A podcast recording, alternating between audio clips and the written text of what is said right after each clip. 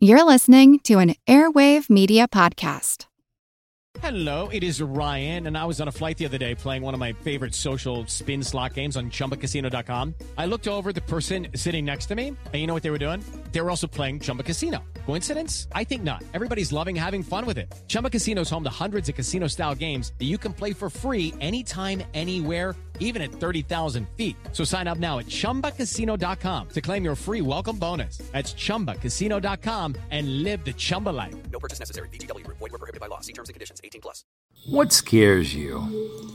Are you the kind of person who finds it frightening to contemplate our insignificance in a vast and uncaring universe? From before recorded history, people have told tales of powerful beings who come from the sky to watch us, to toy with us, to study us sometimes to save us, sometimes to do things much more sinister. But something changed about those stories in the 20th century, specifically when a man named Kenneth Arnold reported something unusual he'd seen in the sky things that came to be known as flying saucers. In the throes of such a time, it was natural to look up, to wonder. I think perhaps the 1951 film, The Thing from Another World, best captured the spirit of the time in its closing moments. Now, before giving you the details of the battle, I bring you a warning. Every one of you listening to my voice, tell the world, tell this to everybody wherever they are. Watch the skies, everywhere. Keep looking. Keep watching the skies.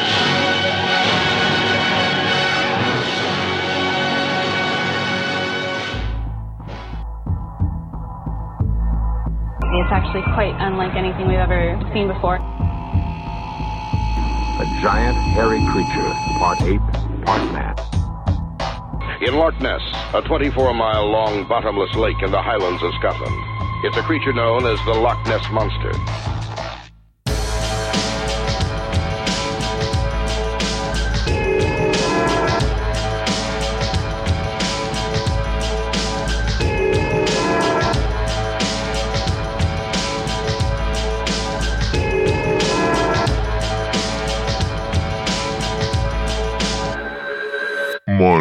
Talk. I'm Blake Smith, and this is Monster Talk, the science show about monsters. Today, my co host, Dr. Karen Stollznow, and I are going to discuss a topic which has long fascinated me, one which I used to find both horrifying and mesmerizing. Chances are, if you're listening to a show like Monster Talk, you're probably familiar with the legends of the field now called ufology. Stories about places like Rendlesham Forest, Area 51, Roswell, New Mexico, Shag Harbor, and people like Betty and Barney Hill and Travis Walton. You've probably seen TV shows with dramatic music and frightening imagery. Lately, I've been on a reading kick, going back to a lot of primary sources to read about the field, and I discovered something.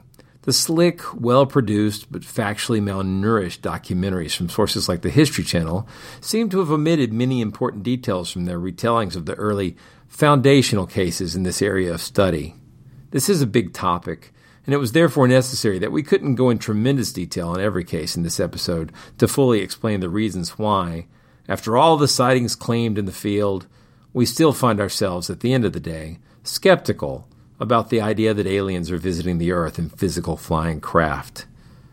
So please check out the show notes at monstertalk.org, where there will be links to lots of additional reading material and check out the latest book by tonight's guest, UFO researcher Robert Sheaffer. Monster Talk.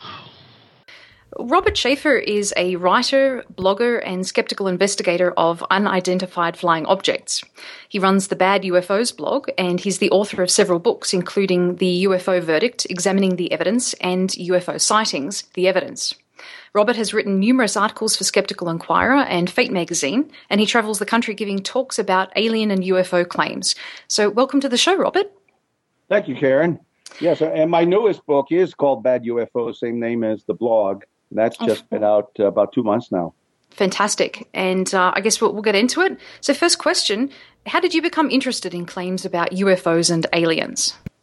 Well, when I was uh, younger, I was one of those uh, science nerd kids, and you know, and in the wake of Sputnik and everything, and there was a big emphasis on science. And uh, I've always been interested in astronomy, And of course, uh, when you start talking about astronomy, then people start talking about life in other worlds, and then people start talking about flying saucers and such. And so mm-hmm. it kind of goes from there. And uh, so at that time, um, you know, in the 60s, it, the big, um, uh, in the UFO or, or flying saucer field, the uh, NICAP, the group uh, National Investigations Committee on Aerial Phenomena, was the uh, the big uh, gorilla on the playing field there. And the head of NICAP, at least for part of the time, uh, was Major Donald Keyhoe, who wrote some very fine UFO books, titles like Flying Saucers Are Real and such, a Flying Saucer Conspiracy. So, and basically the um, the gist of the of Keyhoe and NICAP's argument at the time was the Air Force knows more about the flying saucers than they're willing to tell us. And so that's a very exciting thing. Uh, but then I, you know, being well versed in astronomy, and I also read a book by uh, Donald Menzel, uh, the Harvard astronomer who was the first uh, well known UFO skeptic. And uh, I realized that there was a great deal of misrepresentation and uh, distortion and just BS in general in the stuff that I had been reading. And so I gradually developed a more skeptical view. And then, as I, you know, continued to look into this, it just uh, did more and more. At uh, some point, I made contact with Philip J. Klass, you know, who was one of the founders of uh, CSICOP uh, back in the 70s. Um, in fact, I think when I made contact with Klass, it was something like 1968. Uh, and we began to uh, work together on this and uh, different things. And uh, Klass was, um, you know, he was a, he was author of a number of skeptical UFO books, and uh, he was also an editor in um, uh, Washington, D.C., of Aviation Week and Space Technology magazine. He was the senior avionics editor, and indeed, he appears to have coined the term avionics for aviation electronics. And uh, so uh, that uh, enabled me to meet a lot more people, and then ultimately, after CSICOP was founded uh, in, I think, 1976. And of course, CSICOP, many of the listeners know, so, Committee for the Scientific Investigation of Claims of the Paranormal, now mm-hmm. called CSI, definitely to be confused with crime scene investigators. I guess Paul Kurtz didn't realize that when he suggested the name change. Um, Didn't watch much TV. Yeah, I, I think that's the case. And so um, I joined the CSICOP back almost in the beginning, not quite from the beginning, uh, w- within a year of it being founded. And that's how I got to meet all these other amazing people, uh, including Paul Kurtz, Randi, the amazing Randi. I got to meet Martin Gardner, get to know him a bit, and uh, quite a few uh, of the other uh, people, some of whom, many of whom, uh, who have passed on. I met Isaac Asimov once at a CSICOP meeting, and Sagan was there a number of times, and so on. Yeah. So, so this was kind of um, uh, a tough topic because um, it's so big mm-hmm. um, that it's difficult to decide where to take a bite. Right? It's, it's right. It's, and in fact, I should. Um, I'm not sure if I have it right here at uh, my fingertips, but there's a quote um, from um, the British Fortean skeptic uh, Hilary Evans, uh, who studied uh, complex relationships between UFO beliefs and social issues. He wrote, "quote." It is safe to say that no anomalous phenomenon has generated so rich an anomaly cluster as the flying saucer. Unquote. Uh, he says uh, we can see that they were unquestionably an idea whose time had come. We sense an air of inevitability because of all of the nonsense that had been going on, uh, the science fiction, you know, uh, Flash Gordon and Buck Rogers and all this stuff. The anomaly cluster uh, that Evans mentioned, originating from UFO reports, it now includes the Men in Black, UFO crashes, UFO bases, military and intelligence agency conspiracies, NASA conspiracies, alien abductions, crop circles, alien autopsies, alien human hybrids, cattle mutilations, and many, many more. So there is no other paranormal, not ghosts, not Bigfoot, not anything else that has grown into this enormous mass that the UFO related stuff has, and that was the, that was Hilary's point. Yes, and not only that, but within each of those sort of subgroups, experts get really meticulous. And i feel i feel bad because i feel like we're about to do something like talking about trains and there are people who are you know who can tell you exactly what time the trains arrive people who can tell you precisely who makes the models of trains and then mm-hmm. if you talk about trains and get those details wrong they lose their mind. So i, I, I don't i don't think there's any way i'm not going to make a mistake here but uh, I, I do want to like get uh, a sense of of the the earliest origins of this field uh, to maybe yeah. uh, that I think sometimes are glossed over in in the uh, in the television shows and third or fourth generation topical books um, mm-hmm. that are out there. So, so can you tell us a little bit about the origins of uh, historical UFO stories, uh, like the earliest flying saucers? That's a, a pretty huge uh, subject right there itself. Uh, the classic answer is it began on June 24th, 1947, when Kenneth Arnold reported seeing, was it 9 to 11 objects that um, Bob, he, he described them as flying, as looking like a flock of geese, but he somehow concluded that they were very distant, that they were many miles away, that therefore they were huge, and that therefore they must have been traveling very fast. Um, and uh, so I mean, that's the classic answer. Now, also, what he reported was not a flying saucer. It looked more like boomerangs. In fact, there's this uh, famous photo of Kenneth Arnold holding a drawing of what one of the objects that he claimed that he saw, and it, it basically looks like a boomerang. And you can see that photo if you go to um, my debunker website. Um, I have a page on Kenneth Arnold. If, if you go to Google and just put in debunker Arnold, that page should come up. And we'll put a link to that in the show notes as well to your website. Right. Um, you can see that this, and this thing is vaguely bird-like. I mean, and that you know, it appears to be, you know, it has wings and a body and such, uh, or at least, you know, um, at least the the prominent wings. And so I'm going to argue, and many other people would, that he saw a flock, probably saw a flock of white pelicans, which uh, is the largest bird in North America and they were not nearly as far away as he thought they were, and so therefore he made that mistake. He thought that they had passed behind the mountain uh, when they, you know, appeared to go by it.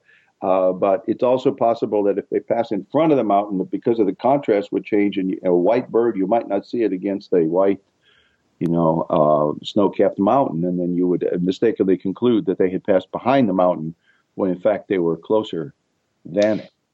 So, and and the interesting thing about this is, it was a reporter's question who um, how this got started. That uh, the he had said. Uh, Arnold had said to the reporter that the objects uh, they bounced like a saucer would if you skipped it across the water. He didn't say they mm-hmm. looked like a saucer. He said they bounced like a saucer would. Uh, but then the reporter wrote down flying saucers. And after that, people didn't see flying boomerangs, which is what Arnold said. They saw oh, flying saucers because that's what they thought they were supposed to see. That's what they read about in the newspapers. Mm-hmm. Now, is there a saucer? Again, these these answers are just enormous complexity. If you want to go into all the pre, oh, that's a big thing now. People are trying to push it back um, and come up with sightings and so on. During World War II, the famous Foo Fighters, um, again, they're not that different from um, what people are still seeing sometimes, you know, from aircraft, whatever. And many of the Foo Fighters were either Venus or Jupiter, and they didn't realize, you know, it appears to to follow you along, just like the moon appears to follow you along when you're riding in the car. Um, you know, Venus will do the same thing whether you're in a car or in an airplane, and uh, so you know, but it wasn't a big deal back then. It wasn't like it is now. But people are going back and studying Marty Kottmeyer and uh, number of others are writing about the you know science fiction history that sort of presages the flying saucers and the notion that uh, they're alien visitors. At the very in the very early days, uh, the time of Arnold and the immediate post Arnold sightings, UFOs or flying saucers, as they were then called, were not necessarily interplanetary. In fact, probably were not interplanetary. In fact, many of them were supposed to be small. They were supposed to be like literally like saucers, like a hubcap that you could just pick up and carry in your hands. Mm-hmm. So a lot of them looked a lot like hubcaps. yeah, and still do.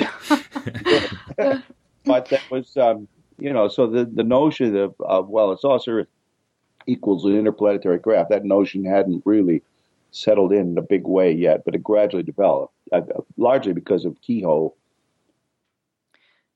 Okay, and uh, did uh, Arnold stay involved with flying saucer research after he had his sighting? Yes, he did, and he reported several more, and he reported some loopy stuff. It's uh, on that page there if you want to see it. Uh, uh he he um, he yeah he he was a, what they call a repeater, meaning that he had you know seen UFOs not just once but several times, and he did mm-hmm. occasionally uh, participate in uh, conferences and things like that, although not in a really big way. So I don't want to jump to the end of the story, so to speak, but if if the original sighting was not of saucers, but the idea of saucers got out there.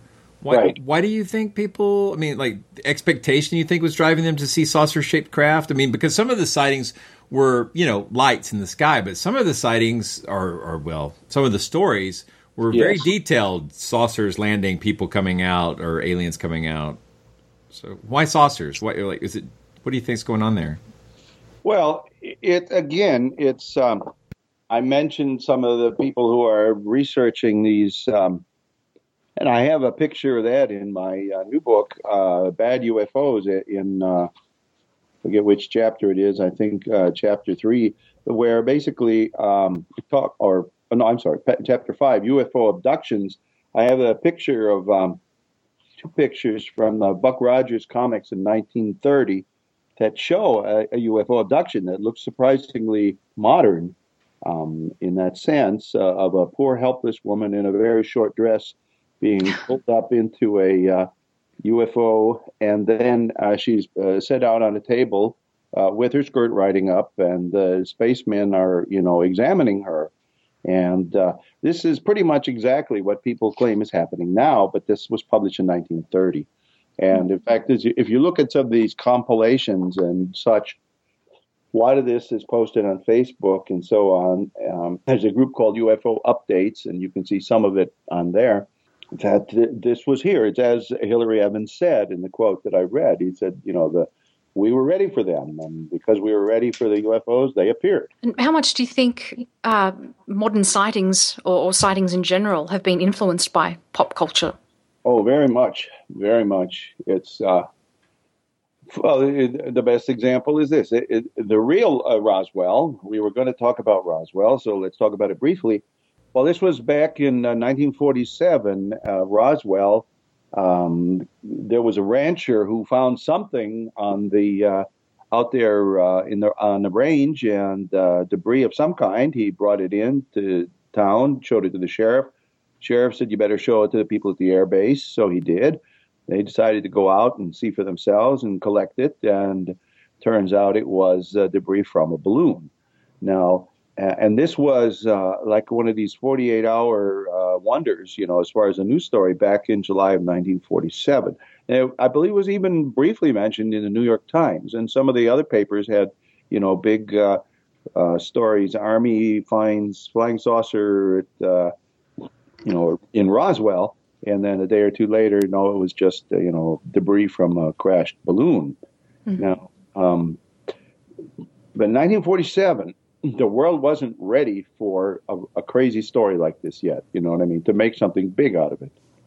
Whereas, you know, when the story resurfaced, and it wasn't until about 1980, 1981, that there was a book written by Charles Berlitz, uh, he of you know Bermuda Triangle fame, Mm-hmm. And William Moore, and uh, kind of with research assistance from dear old Stanton Friedman, the flying saucer physicist, that uh, they were talking um, to uh, uh Jesse Marcel, the guy who was uh, at the airbase, the one of the uh, officers there, and he said, "Oh no, it was a real flying saucer," and so on.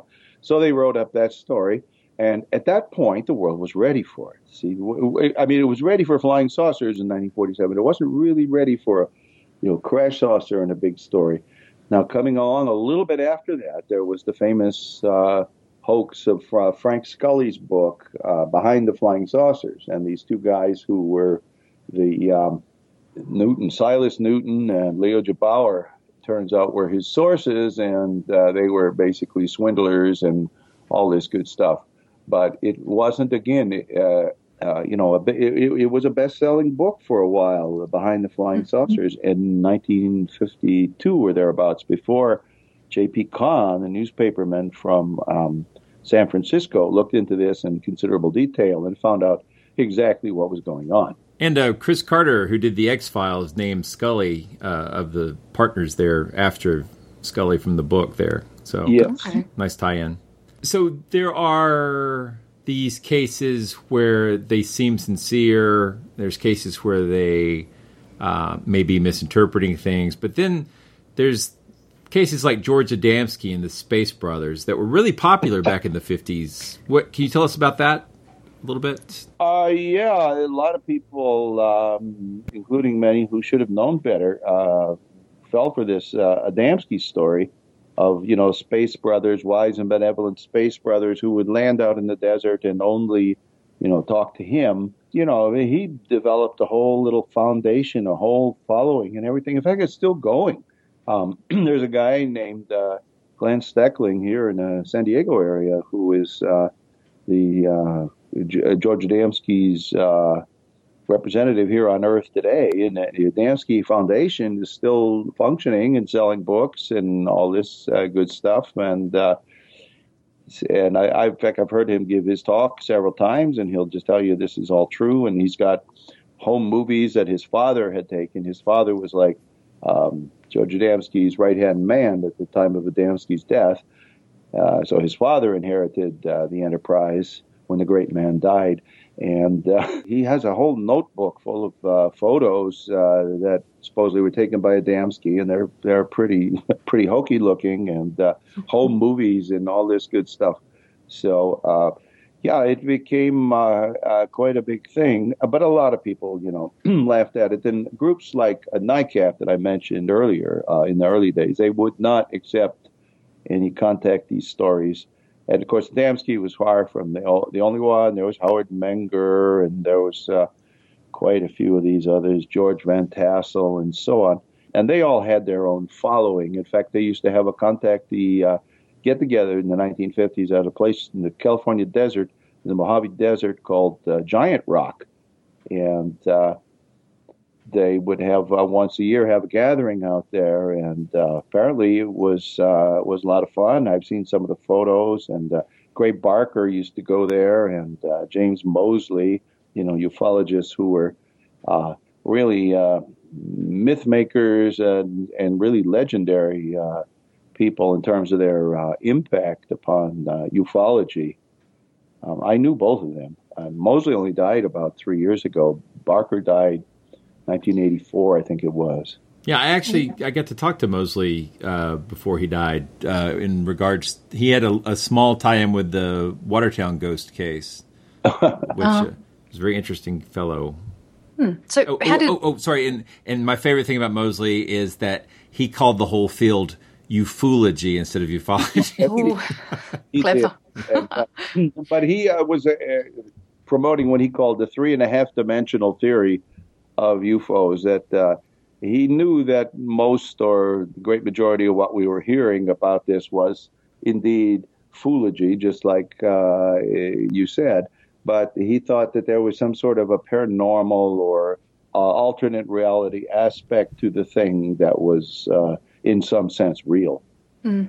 So uh, this brings me to ask: How did a lot of these early enthusiasts meet and communicate? Well, that's a good question. There, there wasn't much in the way of uh, UFO conferences and things, uh, at least in the early days. Um, the first really, uh, uh I mentioned uh, Giant Rock, uh, and I'm, I'm I'm not clear on the exact years that they did this. I'm thinking it was the late 50s and maybe early 60s. Um, but James Moseley founded um, a group called the Congress of Scientific Ufologists um, that later became the National UFO Conference. And this started, I want to say, like 1967 or something. And they did it every year until relatively recently. I think the last one was 2004 um, in Hollywood. And I went to that one. I went to several of the others. They, they had a big one in um, Manhattan in uh, 1980. And I guess at that point, Moseley had a little more money, and uh, he had inherited a, a, certain amount of money from his family. And uh, so he didn't work a real job. He just spent all his time um, chasing down uh, ufology or ufology, and also going to um, down to uh, South America, uh, Peru, I think, to uh, to uh, rob graves, basically, to uh, excavate artifacts or grave rob, as you.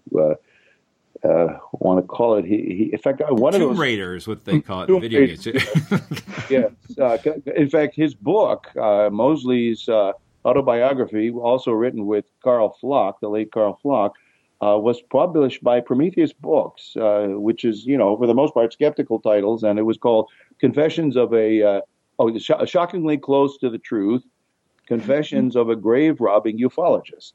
And so it makes a very interesting read. In fact, one of those trips, I think at least, uh, Randi was down there with him, the amazing Randi. Those guys uh, were good buddies at one time, and John Keel and so on. And you mentioned uh, also the Long John Nebel, who was the uh, was a radio host in New York City, a late night radio host who had all kinds of oddball things on there, sort of a 1960s predecessor of Art Bell and his enterprise. And so it's kind of interesting that you've got you know Randi and and uh, John Keel and uh, you know, uh, Moseley um, basically hanging out, hanging around together.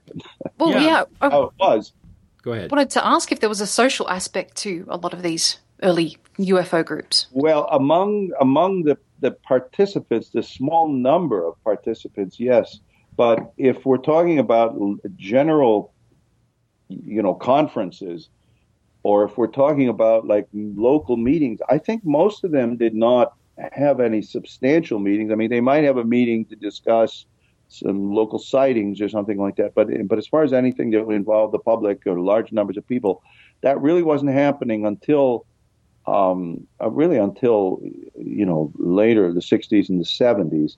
So it, and I would say there was only a minimal social aspect in the early days. If by the early days of ufology, uh, we want to say from roughly from Kenneth Arnold uh, through the 50s and the early 60s, um, there was a very little social aspect. The whole thing exploded in a big way in the middle 60s.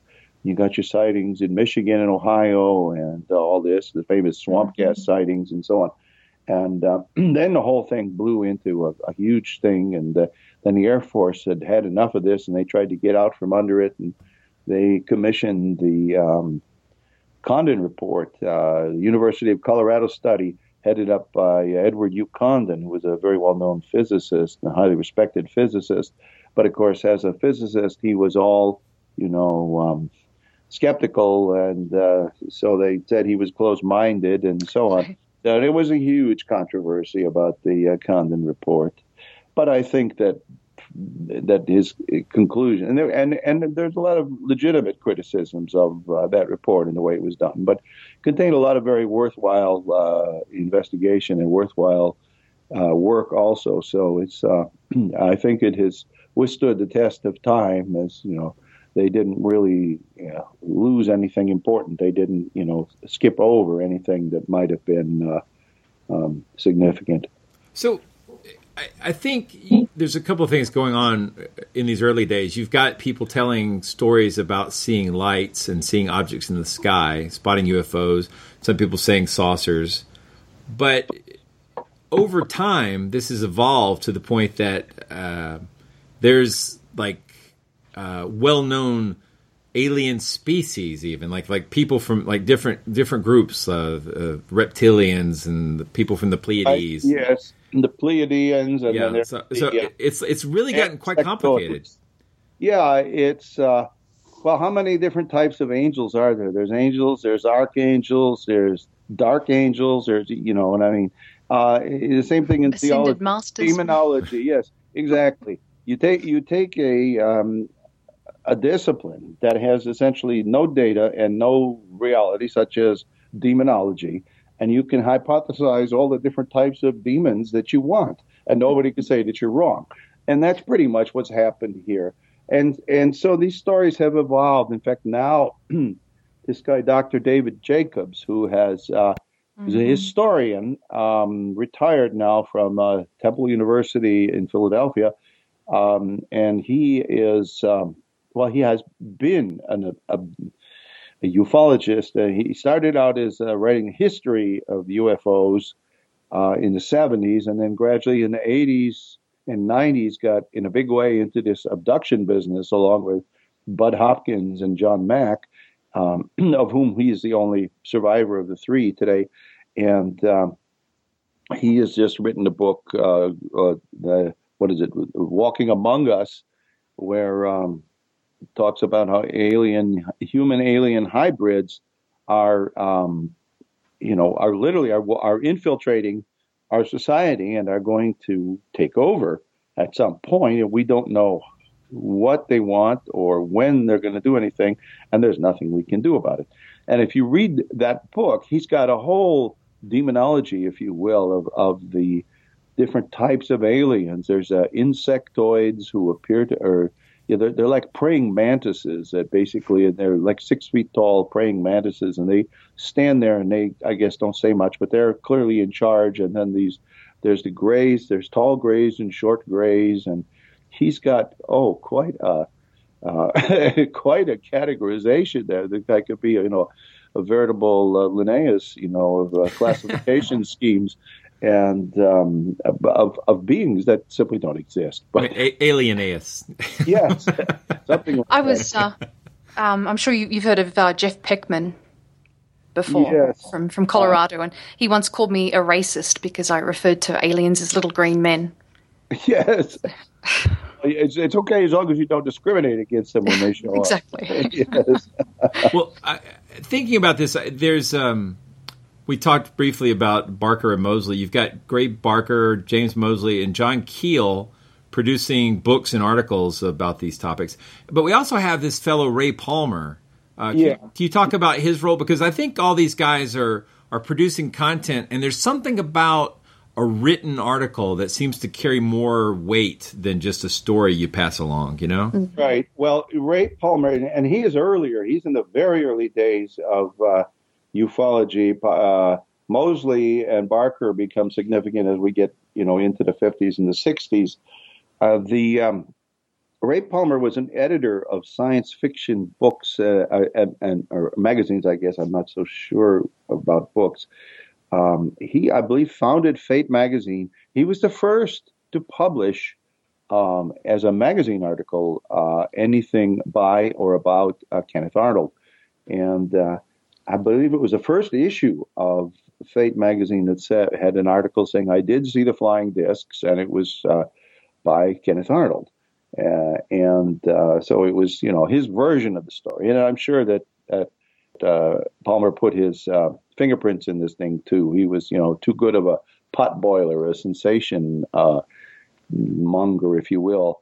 Um, and then somehow he ended up selling Fate magazine to somebody else. He also used to be the editor of Amazing Stories, so the guy was very well versed in science fiction. He uh, Palmer was a guy who first published this uh, the Shaver mystery, you know, which was pure gold for him. This guy Richard Shaver was um, a guy. He was a welder, I believe. Um, yes. Yes. And he was uh, admittedly of rather shaky mental health, and I believe had been some institutionalized for uh, at least some period of time. He began to hear voices in his welding machine, and they were talking about you know these underground caves where there were robots there were good robots battling bad robots and so on. And somehow the fate of humanity depended on all this. And it was an interesting story. In fact, I think he started to write them as fiction and then said, no, it's not fiction. It's all true. And uh, this became a huge thing. Lots of people say, "Oh yeah, I've seen these robots too." The you know they came up, you know, and um, so and and it remains one of the more interesting chapters, you know, in the in the history of Wu um, and science, science, especially science fiction related woo um, in the 20th century. Uh, and this, I think, was the late 40s. I think you're talking about something like 40. Well, I'm not sure if it was during the war. Or, yeah, he was doing amazing stories through 49, as far as I know. Yeah, yeah, and, uh, and uh, yeah. So, and then the, so the shaver thing, and then he recognized when you know Kenneth Arnold sighting, he recognized, you know, this was gold also, and so he promoted it as much as he could. Um, one of my favorites uh, was, and, and when uh, Palmer later uh, had, uh, I, I, guess he sold Fate magazine, and he was no longer with Amazing Stories, so he started his own magazine. I think it was Space World or something like that, and he ran some legitimate articles on on you know the space program, very fine articles mixed in with crazy flying saucer stuff. Yeah. and uh, one of my favorites was one of his uh, issues uh, on the cover. It said, you know, NASA photographs the hole in the pole because everybody knows there's a giant gaping hole at the North Pole, and uh, you know there's a civilization down there or something. Why the, the the oceans don't run down into there, I don't understand. But uh, I guess there must be a, a wall or something to keep the water up here so that it can't run down into the center of the earth. But basically, um, and it looked like what he said was true, but and he said this was taken, I forget which year, uh, satellite photos, and this is from the 60s sometime, of, um, and it appears that there's a there's a there's a big black hole at the North Pole. Well, this was taken in um, November of uh, whichever year it was.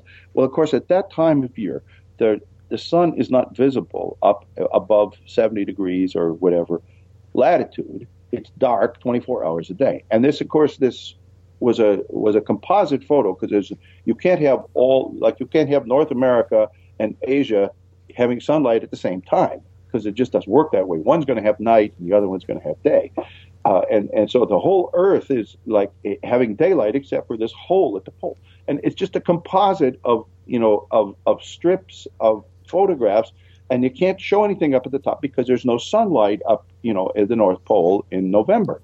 It is Ryan here, and I have a question for you. What do you do when you win? Like, are you a fist pumper?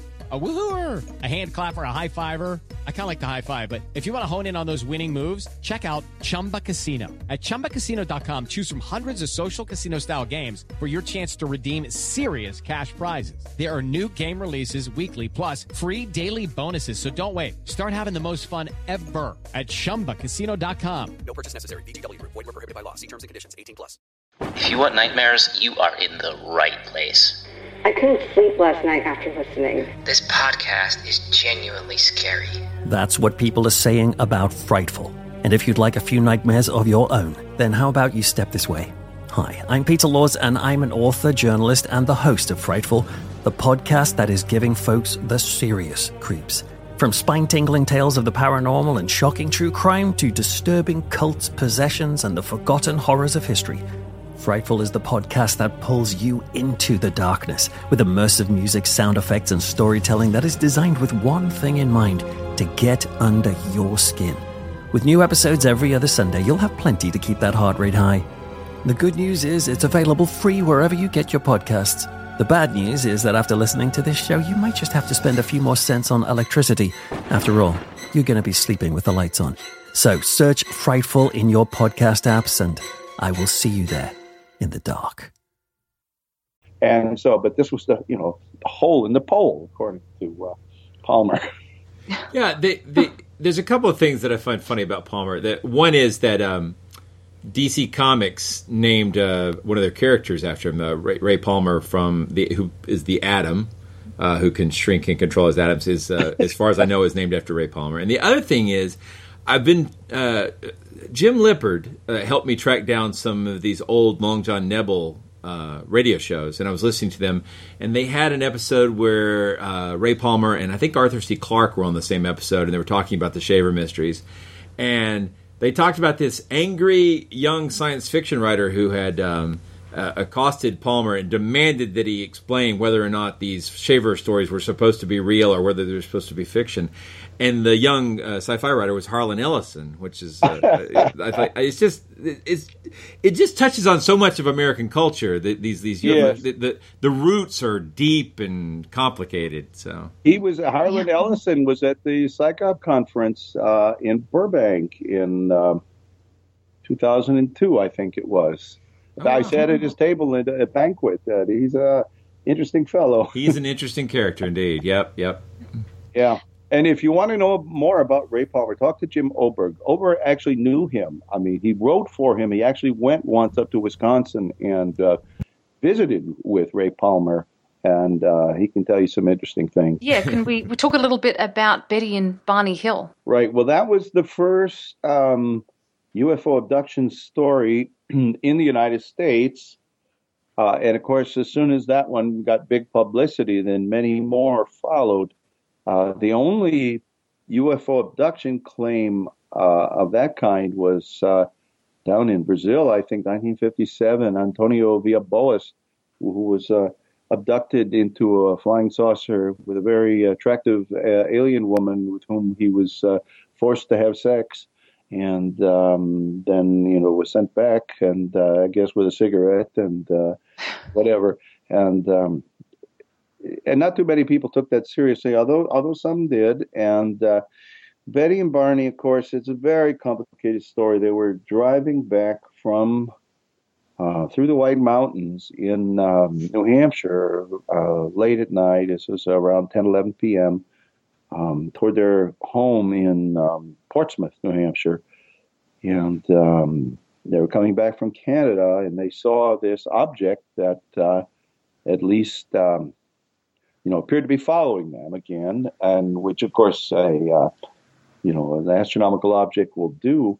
Um, and then uh, at first Barney wasn't uh, too concerned. He didn't think anything of it, but Betty was getting very excited. Oh, Barney, you're going to stop the car. You're going to see this, you know.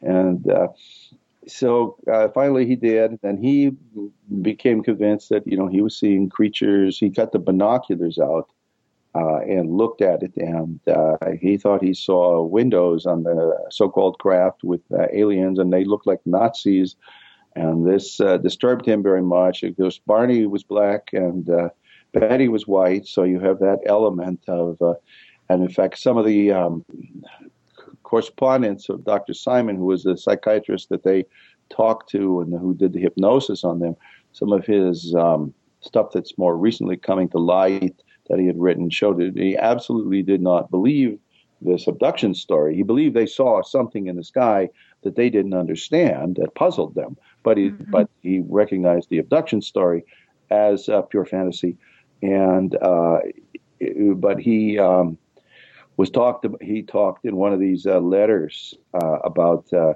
Barney's uh, racial paranoia, which he thought was extremely well developed. And Barney was, I, I, guess, being one of the few black people in all in the whole state of New Hampshire um, perhaps he had some reason to be concerned, although I don't think he ever wrote about or, or told about any overt uh, instances that did occur. Well, what more can we say? They uh, started to have dreams about as they when they got home. She started to have dreams about uh, uh being abducted by a UFO, and then the dream story is essentially the same story that is supposedly the true story and then, of course, somebody suggested to her, well, maybe it's not a dream, maybe it's really what happened.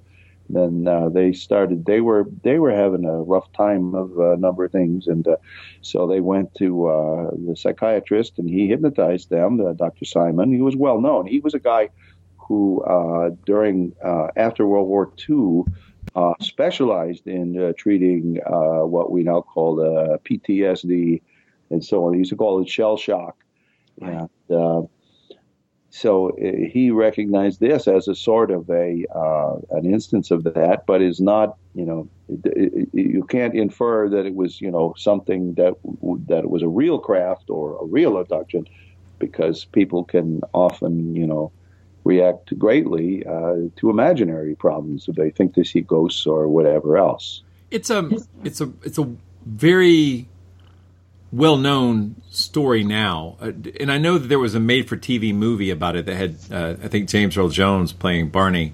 Um, right. And it seems like almost like a template case for understanding uh, what you're supposed to experience when you're abducted.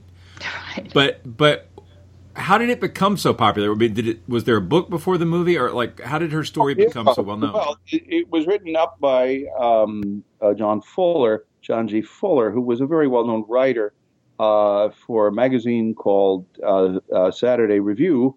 Uh, remember back there, there used to be for our younger listeners, there used to be things called magazines that people would read that would come out once a month or once a week, and you would get the news and l- read, you know, literature and uh, current events and, and arts and things uh, from the magazine stories. So these things were widely read at the time. And um, so John Fuller he had a, he was already in New Hampshire to do a um, an account of the um, so-called incident at Exeter, which was basically lights in the sky that people were seeing around Exeter, New Hampshire. And geographically, this is close to Portsmouth. And somehow he heard heard about uh, oh Betty and Barney were going to had been invited to give their talk uh, to tell about their story to a, a church group or something like that. And so they were there. And then Fuller went to hear this. Uh, and so then he decided, well, this is a great story. So first of all, it got written up in Look magazine, and it was hugely successful. I mean, it sold enormous numbers of magazines. In fact, I'm thinking if it may have been a two-part or three-part, I don't recall exactly.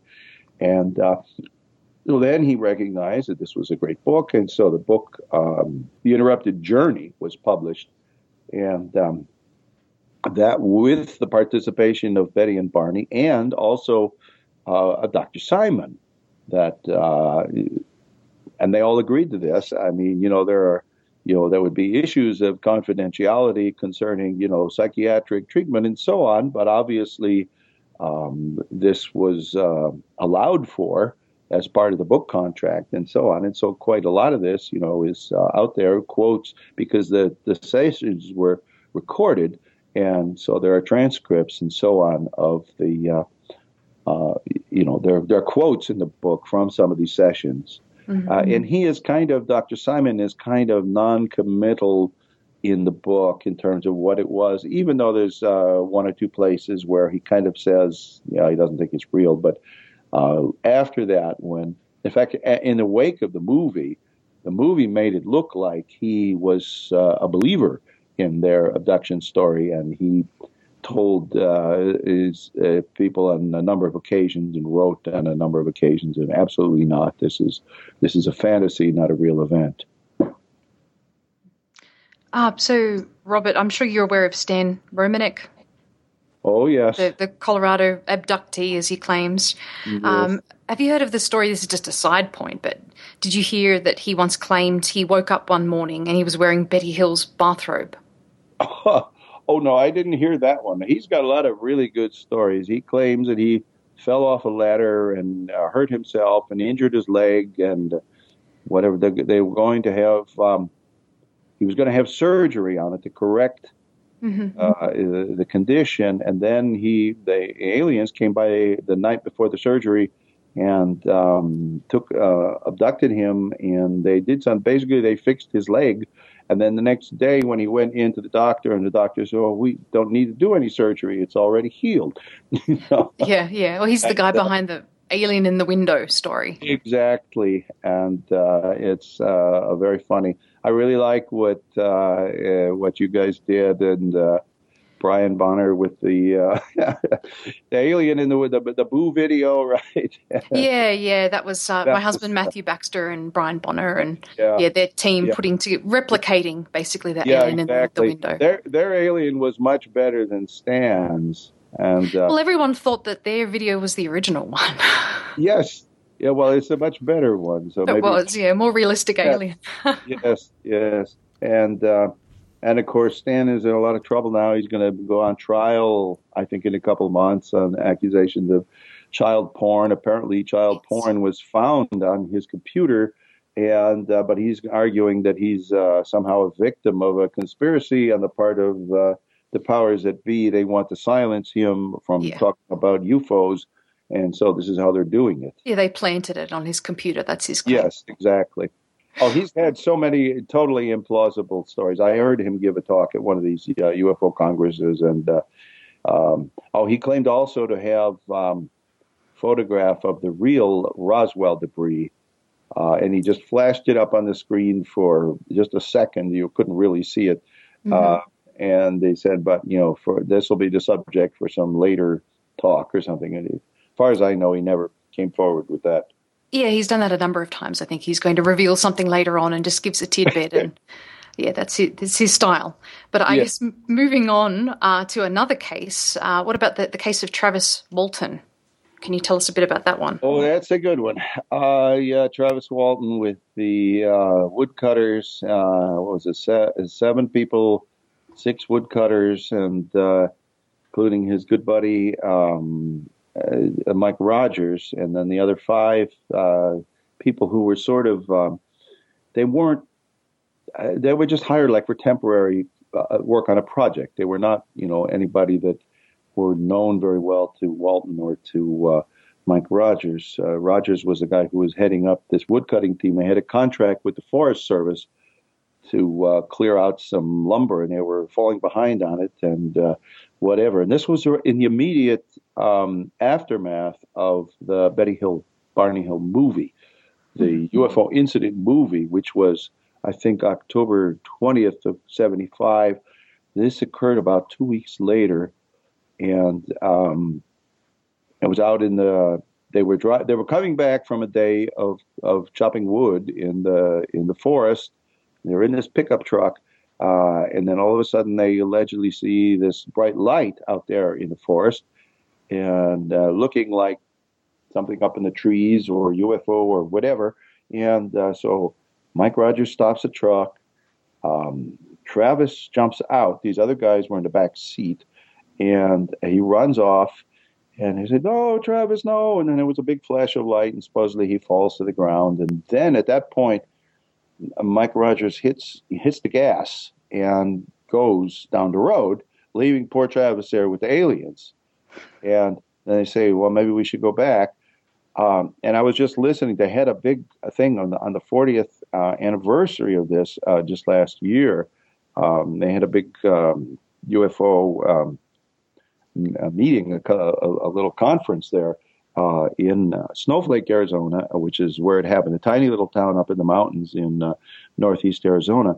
And uh, I wasn't there, but uh, but they were selling the uh, the DVDs of it at the UFO Congress, and so I, I bought some.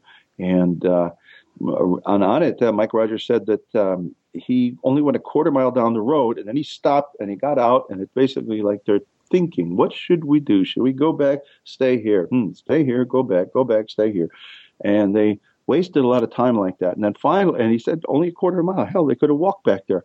But uh, so they, all right, let's go back and see if we can find Travis. And they go back and they can't find him. And so then they come into town and they tell the police the story. Of course, the police don't believe it. And uh, one of the things they do is they give everybody a polygraph test. And for the most part, uh, they did pretty well. How, uh, so people say, look at that, they all passed their lie detector tests. They're all telling the truth. Well, not quite, um, because it, it, wasn't really about UFOs or anything directly. The questions were, did you kill Travis Walton and leave his body in the woods? Did you cause physical harm to Travis Walton? Do you know where Travis Walton is right now? You know, questions like that, which is what you would expect the police to uh, to be asking in a situation like that. Mm-hmm. Um, and he was gone. He was missing supposedly for five days. Now, the really interesting thing is there was a group called Ground Saucer Watch, which was based right there in the Phoenix area. And so one of the guys went out to talk to um, Travis's brother, Duane Walton, uh, and, and the family members while Travis was supposedly missing. And they weren't worried about him at all. And again, I have a page on this. If you want to read the complete story or the, the complete skeptics case, if you will, uh, on the Travis Walton story, um, just Google uh, debunker Walton. It should probably come up. Uh, have a page on Travis Walton, and so um, he, what they found, what Ground Saucer Watch found, was that nobody, the, the mother wasn't worried, the brother wasn't worried. Uh, uh, you know, aren't you worried that you know Travis might be harmed by? The, oh no, the aliens. Uh, they always bring him back. They don't harm anybody. Um, in fact, he, the brother was uh, envying Travis. Oh, he's got the, this fantastic opportunity to ride on the saucer, and I didn't get it. I hope you know I'll get my. And his mother said, you know, that no, don't bother. She was telling the, the police, don't bother to go out and look for him. You won't find him. He's not in this world. Well, actually, he was in all likelihood hiding out somewhere in a cabin in the woods. There had been Philip Klass spent, uh, you know, the UFO, the dean of UFO skeptics, spent an enormous amount of time researching this, and he wrote it up in, um, I think it was UFOs the Public Deceived, which was published in 83 or 84. Uh, I have uh, some of Klass's um, white papers uh, on uh, my debunker site, and um, in which he, he goes into a fair amount of detail here. So basically, that not only was the family not worried about him while he was missing, but also Mike Rogers was saying, "Boy, I hope that the uh, Forest Service takes this uh, into account because uh, these." Uh, my people won't go back in the woods now. You know, the woodcutters are too frightened, and so we can't we can't make that uh, you know um, you know that that deadline. And uh, now, of course, now there's you know Walton and his buddies are saying, "Oh, that Klass is ridiculous. There was no problem with the uh, Forest Service, whatever, whatever." But that's what uh, they were saying, even while uh, Travis was missing. They were not worried about Travis. They were worried about the uh, Forest Service contract and whether they can get out of the penalty clause on that for being late. So anyway, so Travis turns up, and then there's another story, and again, this is going to be enormously complicated. The, a guy by the name of Jeff Wells who was part of the National Enquirer team who um, wrote this up. The National Enquirer sent, I think, these six guys out to Phoenix uh, in the immediate aftermath of Travis turning up again, and um, he, uh, they, among the things that they did um, they arranged a polygraph test uh, with uh, this guy. I think his name was McCarthy, who was a he was the senior polygraph examiner in the state of Arizona at the time, um, and his conclusion was gross deception. And uh, as soon as uh, uh, Duane Walton, the Travis's brother, heard that. I'll kill the son of a bitch. and this is all written up by the National Enquirer guy, not in the Enquirer, but he was Australian, Jeff Wells. And when he got back to uh, Melbourne, he wrote uh, in The Age, he wrote this. And then we, uh, Ken Frazier got the rights to republish it in Skeptical Inquirer. Um, and uh, and I also have that uh, on my web page there on the debunker. So if you read that, you'll see uh, basically that this thing was a, you know, it was an attempt to uh, to fool people, and uh, he he basically is making a living out of doing this now. There's all kinds of little um, events or events large and small. The big ones being like the UFO uh, uh, Congress in uh, Fountain Hills, Arizona, near Phoenix, near Scottsdale and uh, this is uh, each year. And but Walton is basically he goes to every UFO related anything now, practically, including the small ones. Uh, now he's playing the guitar. He was, uh, in addition to sitting in the dealer's room and uh, trying to peddle, you know, books and DVDs and so on. Um, there was a Hollywood movie made of this story. What was the Fire in the Sky? Yep. And uh, now there's a new movie. Uh, just called Travis. It's a documentary. It tells the story. It's very well made, but of course, it's totally from the standpoint of uh, this is all true. And uh, I think, let me because of the we're running low, low on time. There, there was. Um, um, wasn't there a financial factor involved with the National Enquirer at that time? Weren't they looking for? Yes, uh, there was something like a million dollar offer for um, proof of uh, alien life, you know, alien visits. Uh, and of course, nobody could actually do that. So then they had a $10,000 offer or whatever, I don't recall exactly, uh, for the best UFO case of the year. And so, of course, the um, Walton story got the best UFO case of the year. And, uh, and so then they split the money up, uh, the people involved.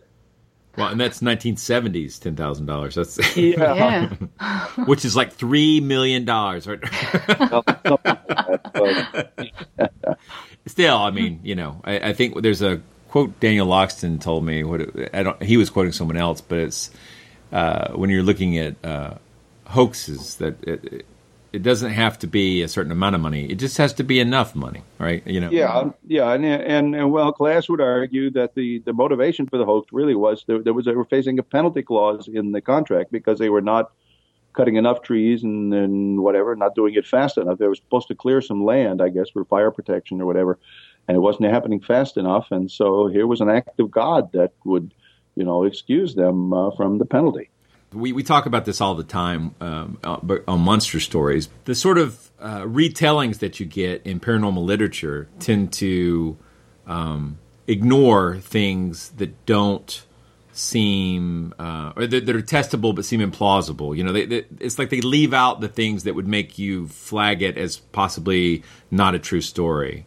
Right, exactly. And, and they include the stuff that makes it sound, you know, unexplainable. If something makes it sound explainable, they leave that out. Is right. So it, it, it's it's very much a, a, a um, in my opinion, a um, a confirmation bias problem within the fields uh, where you're dealing with these kind of topics. That the the literature itself has a tendency to to filter towards or to be heavily biased, and so I feel in in a sense, you know, as a skeptic, I, I have the same situation going on because I'm I'm biased towards finding out whether things are true. And so I'm looking for falsifiability. So the stuff I want to see typically is can this be tested, and if so, how did it fare, right? And but that aside, um, am I right? I mean, is is is the whole field as crazy and silly as it seems to me? Because like the more I look back at the original case material, it seems absurd. Like there's so many of the cases deal with well this get this this ships are from Venus and this ship's from Mars and I you know this ship's from Mercury. Eh, things that we know simply are scientifically impossible, right? And and yet these core cases are often you know used on modern TV shows uh, and movies as you know based on a true story you know that kind of thing. It's, it's like can never trust that. Yeah there's right. it's oh they say in fact if you watch Hangar One which is this on the history channel now so-called history channel history is now you know flying saucers and ancient aliens. We need napoleon and a few things like that on the history channel but no he's not on there. It's instead it's uh, you know Eric von Daniken's uh, stuff Mm. And uh, actually, the largest UFO conference nowadays, it, it was this one in Phoenix uh, in, at the uh, um, the the um, there's a casino in, there in uh, Fountain Hills, but now it's out in the desert. They within the last two years, they've been getting even bigger crowds, and a lot of this is outdoors, and it's called Contact in the Desert.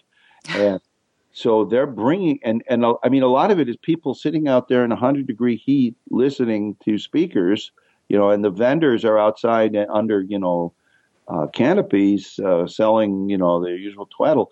Uh, but what the, the, reason they've got so many people out there is that, you know, they have these. Uh, uh, Tsoukalos, you know, the guy on Ancient Aliens who says, I'm not saying it's aliens, but it's aliens and uh, and uh, and you know him by his hair, I think. Yeah, exactly. And even uh, Eric von Daniken himself, who is now I think in his 80s, but he still gets around and gives talks on uh, crazy, uh, you know, ancient uh, astronauts, as well as some of the more wild conspiracy people like Steven Greer, who has been making really a, a, large amount of money and takes people out. If you want to pay five thousand uh, dollars, you can spend a weekend out in the desert at night with uh, Greer and uh, his group, and they will show you the alien spaceships.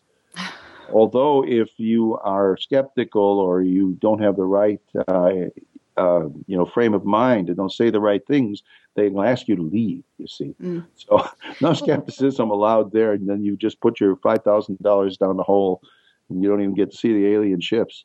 Well, that, that leads me to ask you attend a lot of conferences every year. So, what's it like to be a skeptic at one of these UFO conferences?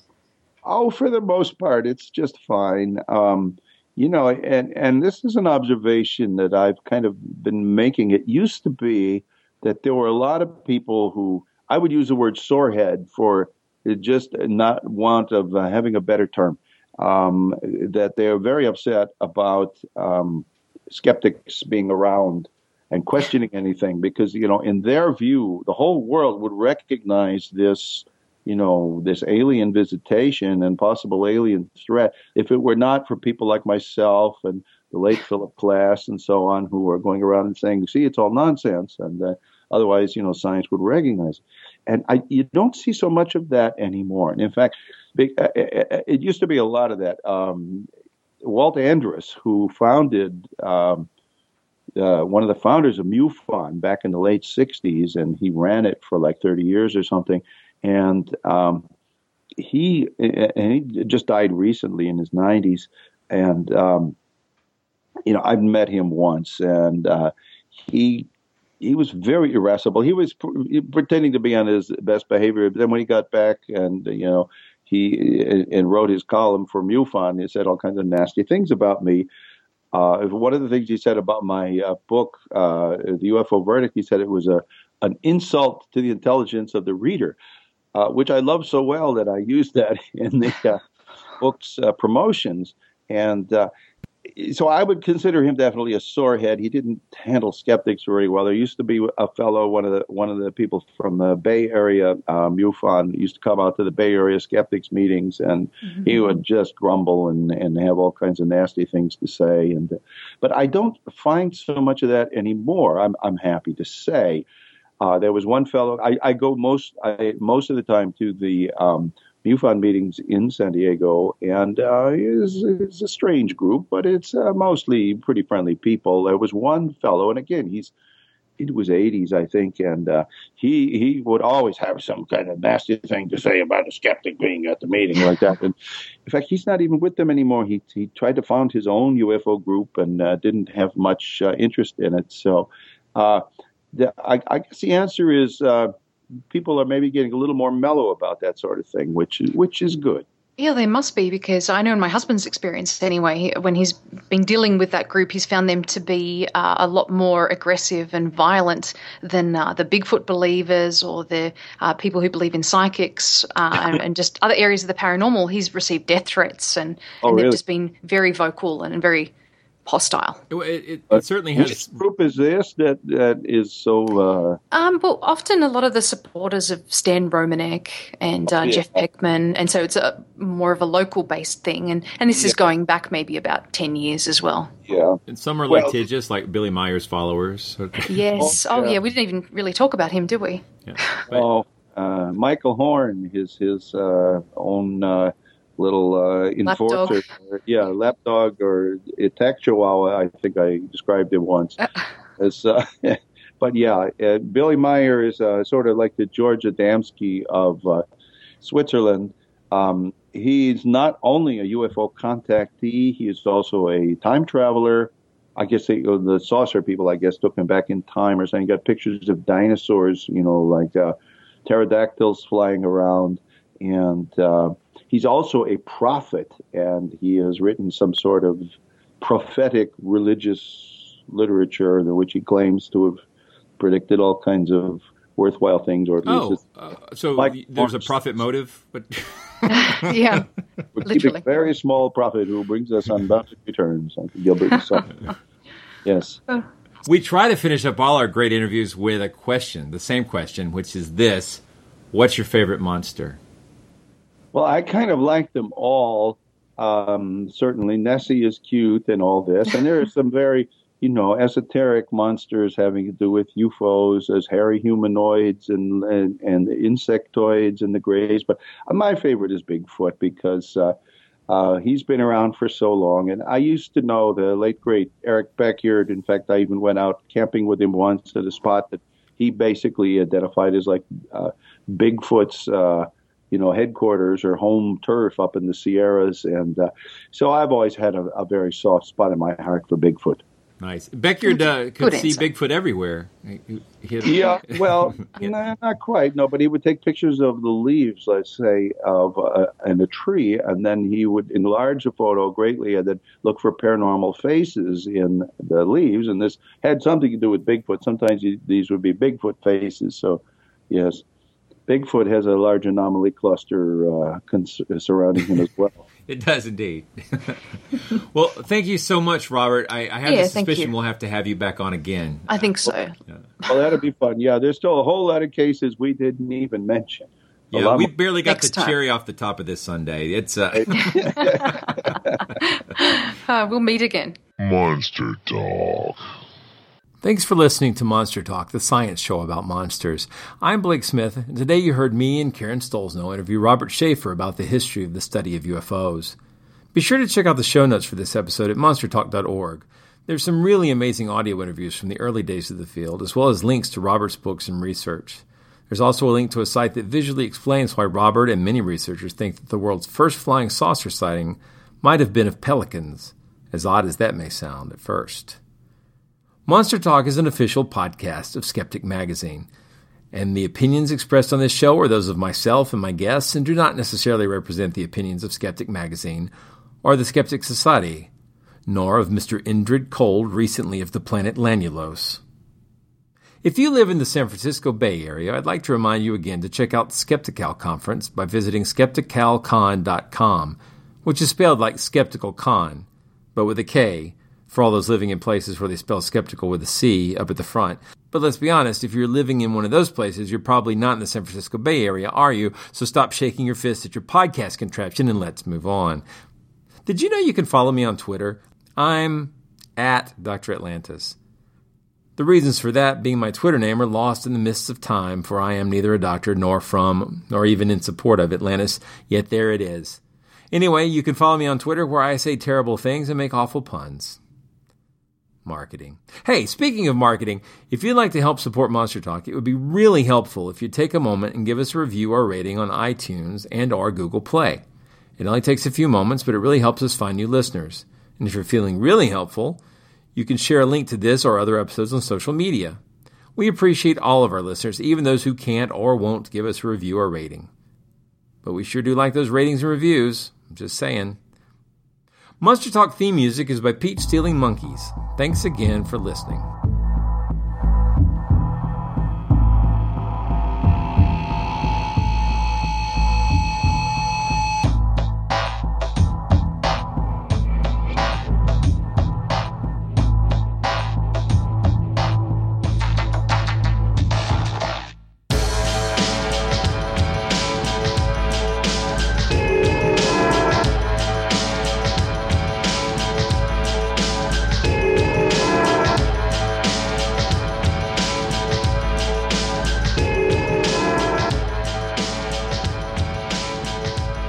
Want to stay abreast of the latest from Skeptic Magazine and the Skeptic Society?